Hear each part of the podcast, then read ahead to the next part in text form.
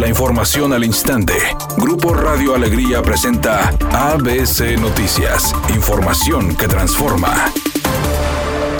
El secretario del Trabajo en el Estado, Federico Rojas, estimó que el 95% de las empresas de Nuevo León han entregado el aguinaldo completo a sus trabajadores, considerando como bueno este porcentaje, tomando en cuenta el número de personas afiliadas de 1.750.000 trabajadores y que pagan sus impuestos. Se puede decir que el 95% de las empresas han cumplido. Por otra parte, señaló que el aguinaldo es una prestación obligatoria para los trabajadores que están registrados de manera formal y tienen un año laborando. En el caso de quienes tienen menos de un año, es proporcional a los meses que han laborado, mientras que quienes fueron despedidos antes del 20 de diciembre deben recibir el aguinaldo proporcional a lo trabajado en el año. Además explicó que quienes no han recibido su prestación a partir del 20 de diciembre podrán acudir a explicar su situación al Departamento de Inspección y Defensa de la Secretaría del Trabajo. ¿Qué sucede con los trabajadores que no han recibido el aguinaldo? Tienen una posibilidad de ir a reclamar este pago y pueden acceder con nosotros a la Dirección de Inspección y Defensa. ¿Dónde es eso? Pues en la torre administrativa que todos conocen, ahí en el Parque Fundidor, el piso 12, donde están las oficinas de la Secretaría de Trabajo y donde está la Dirección de Inspección y Defensa. Van, es una entrevista muy breve y nos comentan qué es lo que sucedió en el centro de trabajo y hacen la verificación y inspección para obligar al patrón a que haga el pago puntual de su aguinaldo.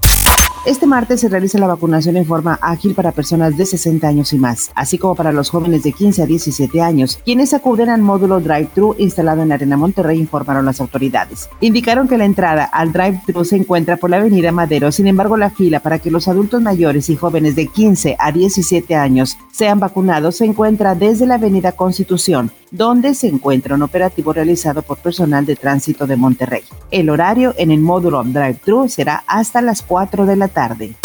Editorial ABC con Eduardo Garza. Luis Donaldo Colosio ya lo dijo. Al carajo quien intente un acto de corrupción en Monterrey en cualquier dependencia, dice el alcalde, no lo va a permitir. Trátese de quien se trate. Es una declaración frontal a la lucha contra la corrupción. Ahora faltan denuncias sustentadas para que se pueda actuar. No se deje, tomémosle la palabra a Colosio y al carajo el que le pida moches.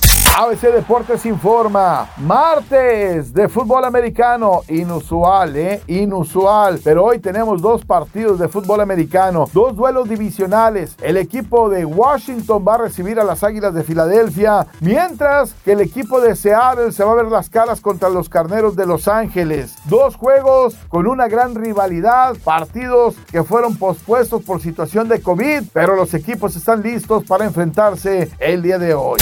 El próximo miércoles estrena la segunda parte de la película Sing, Todos a cantar, y participan cantantes de la talla de Chayanne y Ben Ibarra. También Roger González, Badir Derbez y Hanna del grupo Hash prestaron su voz a los simpáticos animalitos que son re talentosos para darle vida a esta genial historia. Es un día con cielo despejado. Se espera una temperatura máxima de 24 grados, una mínima de 12. Para mañana miércoles se pronostica un día con cielo despejado. Una temperatura máxima de 26 grados, una mínima de 12. La actual en el centro de Monterrey, 23 grados. ABC Noticias. Información que transforma.